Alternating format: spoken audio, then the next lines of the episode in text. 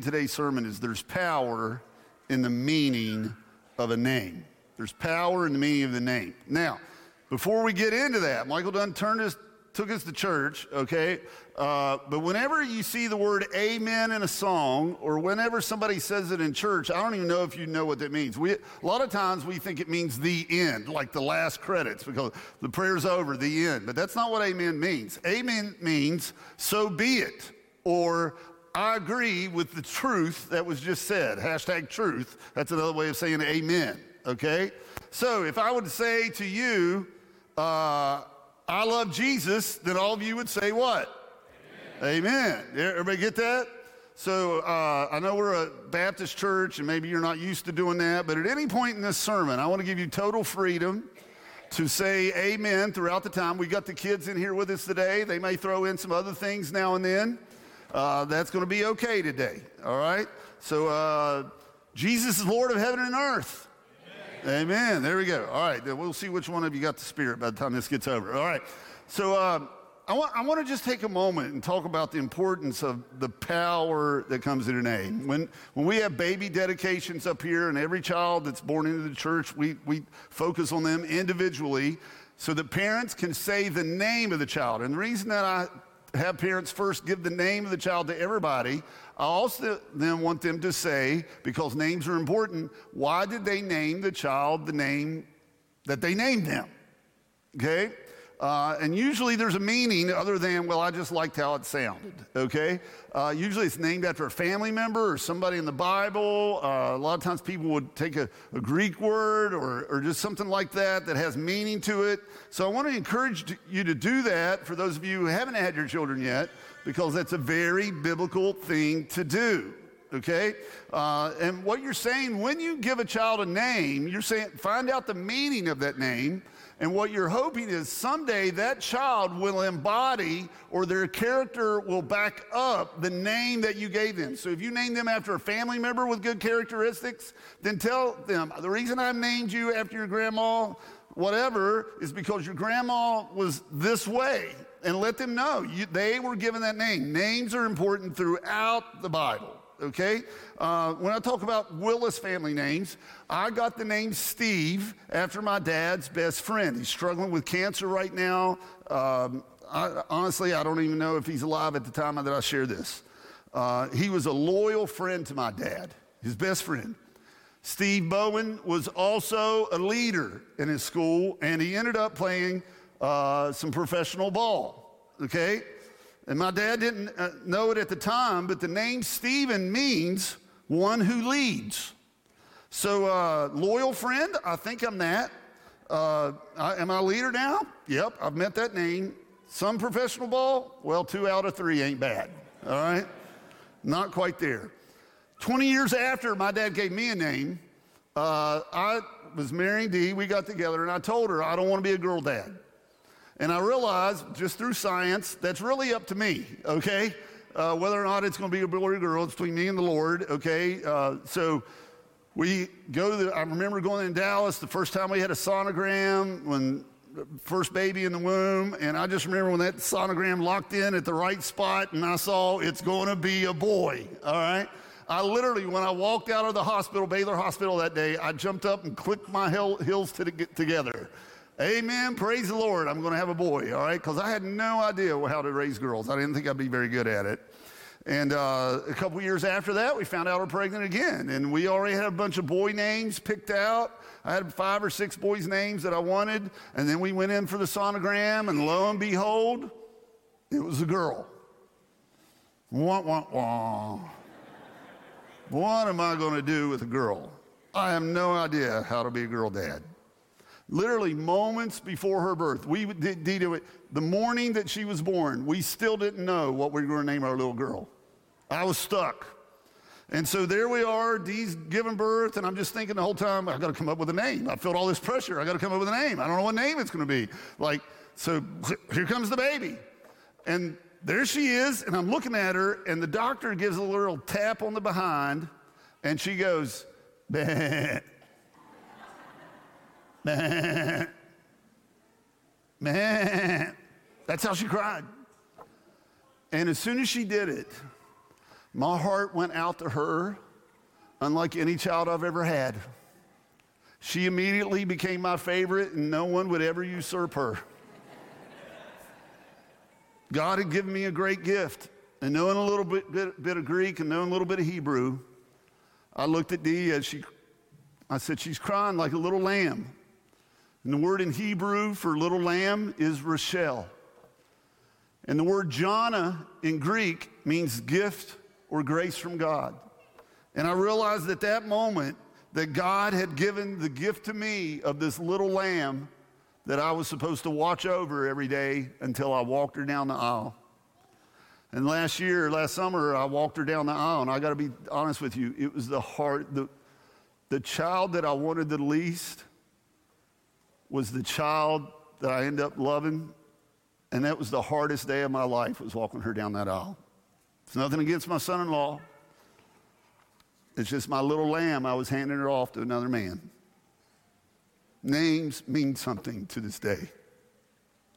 Um, so that was her name, Jana, God's gracious gift, Rochelle, little lamb. And here's what I want you to see throughout the Bible that when God gives a name, I would sing to her, little girl, little girl. I got a song just between me and her. I sang it to her on her wedding day. Is that when God gives a name or changes a name, he changes a story. And in the Bible, we, I'm going to go through a bunch of stories real, quick with, real quickly with you. There's a guy named Abram. And Abram, uh, his name meant father of a few. God changed his name to Abraham, which means father of many nations. And then soon thereafter, he had a lot of children. Abram had a wife whose name was Sarai. It meant little princess. But as she aged and couldn't have a child, God changed her name to Sarah, which means queen of the nations. And soon after that God gave her that name, she became pregnant in her, in her latter years and gave birth to a son named Isaac. And that son named Isaac had a son named Jacob. And that name Jacob means one who pulls the leg. It means the jokester or a deceiver. And Jacob deceived his dad in a business deal. He deceived his brother in a business deal. He even had to run away from home because he was such a deceiver, and his dad and his brother were so angry at him. His brother wanted to kill him. Then he went out and deceived his uncle. And his uncle deceived him, and just the whole family was completely dysfunctional. And then Jacob had an encounter with God, and God changed Jacob's name to Israel. His name went from being a trickster to the name Israel, one who has power with God. And there's even a nation named after that today. So when you think of the nation Israel, we think of one who has power with God. God did this regularly in what we would call the Old Testament, the Hebrew Bible. Jesus did it in the New Testament. There was a man who was a fisherman. His name was Simon. And he was a little, he would fall away and he would make a lot of mistakes, but Jesus renamed him Peter, which means the rock, bedrock. And he said, Someday, Peter, after I'm gone, you're going to be the strong leader of the disciples. You're going to rally them up and send these guys out to share my name all over to the Jews around the world. And then later, after Jesus' resurrection, just a few years, there was a man named Saul. He was named after the king of the Jews, first king of the Jews. And Saul was a mighty warrior who destroyed the enemies of God. And so this man named Saul, he embraced his name, which means the destroyer of the enemies of God, and he started killing Christians because he thought Christians were the enemy of God. And then one day, literally, as he was riding on a horse to Damascus, going to kill more Christians there, Jesus literally knocked him off of his high horse. And while he was on the ground, he said, Saul, Saul, why are you persecuting me? And here's this racist man who hated all Gentiles because that's the way he was raised as a very conservative right wing Jew, hated everybody who wasn't a Jew. Jesus said to him at that time, Your name is no longer Saul. I'm going to change it to a Gentile name. I'm going to change your name to a name of the very people you hate, and I'm going to change who you are in your, in your heart right now so that you will be a humble man. And you are going to take the gospel to all nations of the world, even to kings and emperors someday. And so God changed his name. Jesus changed his name from Saul to Paul. And you know what Paul means? Little humble one. It's like saying, "Hey, little fella, how you doing?" Who wants that name, right? But that was God's way of reminding him to stay humble so that he could reach the world. You see, there's power in the meaning of a name. There was power when Peter became, when Simon became Peter. There was power when Saul became Paul. Yes, my friends, there's power in the meaning of a name. There's power in the meaning of God's names. I don't want you ever to forget this. We live in a world today, people blaspheme the name of God when they say God's name inappropriately. You walk into a room, you see a new car, you win a prize, something bad happens to you, and people say, Oh my God, and it's not a prayer. They're not talking to God when they say it. They're not talking about God when they're saying it. They're just saying, I'm angry or I'm really excited, but it really has nothing to do with God. And I want to remind you this Christmas season, as well as the other 364 days of the year, that there is power in the meaning of God's name. Therefore, we should never misuse it or take it in vain. There we go. Now y'all starting to get the amens. I was wondering if anybody heard a thing I said at the beginning. Now, when God throughout the Bible would reveal one of his names, it was his way of revealing something about his character that a person or a people needed to know at that time. He had already revealed himself in certain ways to different people throughout the scripture, but when he gave a new revelation of himself, he would also attach a name, a descriptor to his power. And so you have someone like Abraham who's thinking he's going to lose his only son, that he's going to have to sacrifice him on the mountain. But instead, God gives a ram up there to be sacrificed instead of Isaac.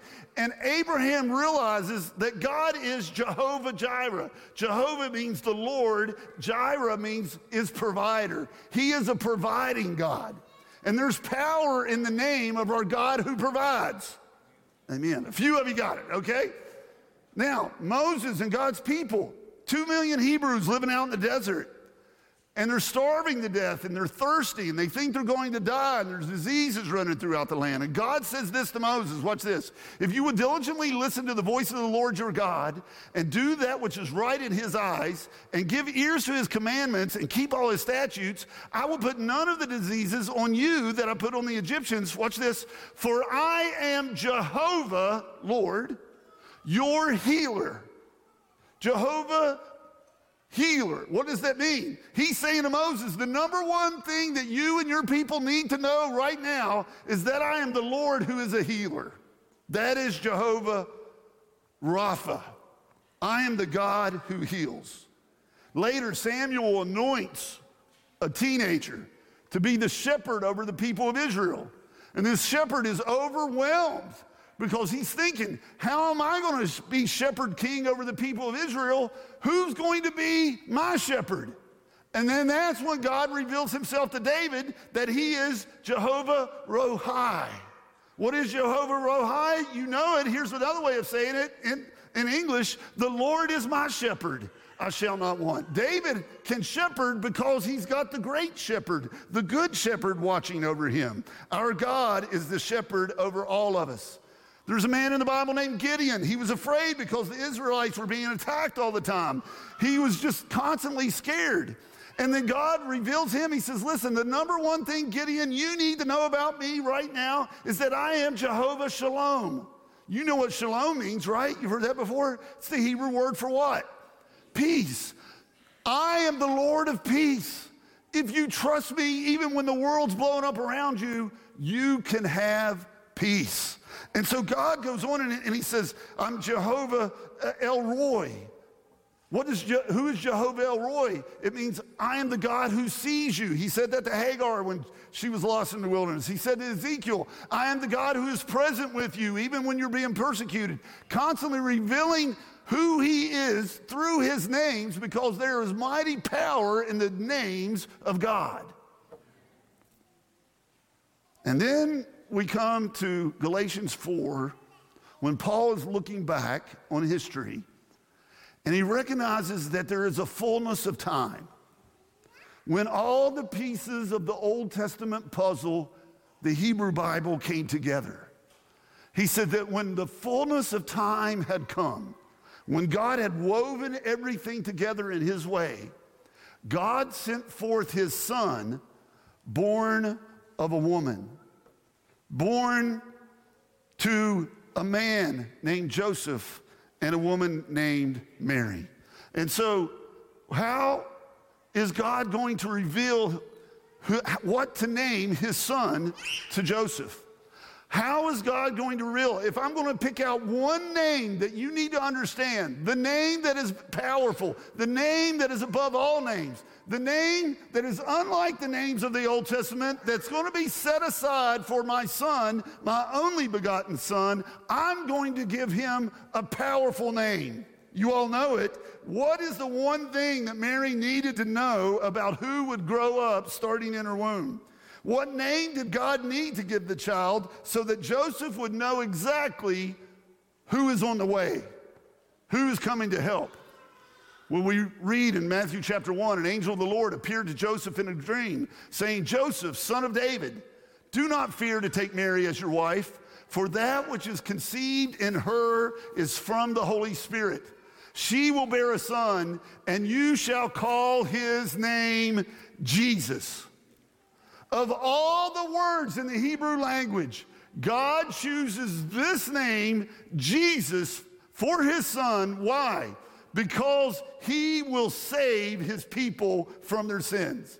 You see, this is what Jesus means. It's Jehovah Yeshua. What does Yeshua mean? He is the God who saves. He's not just the God who provides. He's not just the God who gives peace. He's not just the God who heals. He's not just the God who, watches over you. He is the God who has come to save you. And Joseph and Mary are going to be the parents of him. Here's Mary's story. The angel came to her and said, Greetings, O favored one, the Lord is with you. But she was greatly troubled at the saying and tried to discern what type of greeting this might be. And the angel said to her, Do not be afraid, Mary, for you have found favor with God. And behold, you will conceive in your womb and bear a son, and you shall call his name Yeshua in Hebrew, I'm sure Gabriel was speaking to her in Hebrew. What does she hear? And you shall call his name Savior. This is what God is saying to all of us every Christmas season.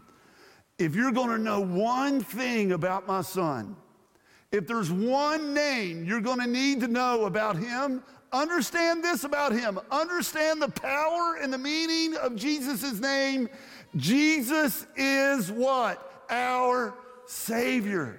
He came to save us. This is how John the Baptist introduces him to his disciples. John the Baptist sees Jesus coming toward him and he says to his disciples, Look, behold, the Lamb of God who takes away the sins of the world. That's why, that's the way he saves us, is he washes our sins away. Later, the Apostle John writes this very famous verse, the most famous verse in the world.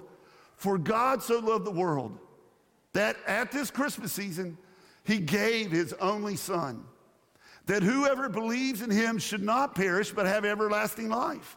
For God did not send his son in the world to condemn the world, watch this, but in order that the world might be Yeshua,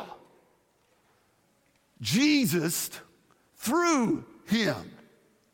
Whoever believes in him is not condemned but whoever does not believe is condemned already because he has not believed in the name of the only Son of God. What is the name of the only Son of God? It's Jesus, which means what? Savior. There is power in the meaning of the name Jesus. This is what I want you to understand today. There is so much power. Listen, there is so much power in the name of Jesus. In spite of your sin, in spite of everything that you've done wrong, and in spite of anything you will do wrong in the future, by just placing your belief not in your own good works, but in the name, in the person, in the power of Yeshua, the Savior of the world, all of your sins can be wiped away by just calling on one name, the name that is above all names. The name is Jesus. So that's my question to you this morning. Some of you may even be invited here, some of you might have believed this all your life. But the most important thing that you can understand right now, the one thing that you need to leave this room understanding, understand this about God. He sent his son as your Savior. He came to save you from your sins. And so we're going to do something that we don't do every week right now. I'm going to ask the band to come up. We're going to sing a song. Well, actually, you're going to listen to a song while you take communion. I'm not going to have you come forward to take communion. You can take it right in your chair when you're right when you're right with the Lord. And this is the way you get right with the Lord. Before you take communion, whatever you do, do what I'm about to tell you next. We invite anybody to take this cup as long as you believe in what it represents. If you believe that Jesus died on the cross to save you from your sins, and if you believe that he rose from the grave, then I'm going to invite you to receive him as your Savior right now. And if you do that, I'm going to ask you, if you will, before you take communion, to come forward and pray with us.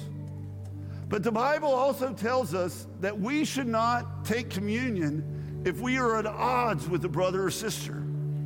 So if there's something going on in your life where you say, man, I need prayer because I'm holding resentment against someone I love, I'm holding a grudge because of things that have happened in the past. Listen, my friends, Jesus not only wants to release you from your sin, he wants to release you from your pain. He wants you to understand that he came to save you from all the hurt and pain that the world throws on you. So if there's anything that any of you need to pray about, I'm going to ask the staff to come forward as the band starts singing. I'm going to ask you if there's anything you need to pray about today here's an opportunity for you to pray with our staff. And then when you feel like your heart is right with Jesus, when you recognize that, yes, as an unfaithful person, you were coming to the cross to be forgiven of your sin, then take the bread, which represents his body, and eat it. Take the cup and drink it and experience what it means to be forgiven by the Lord.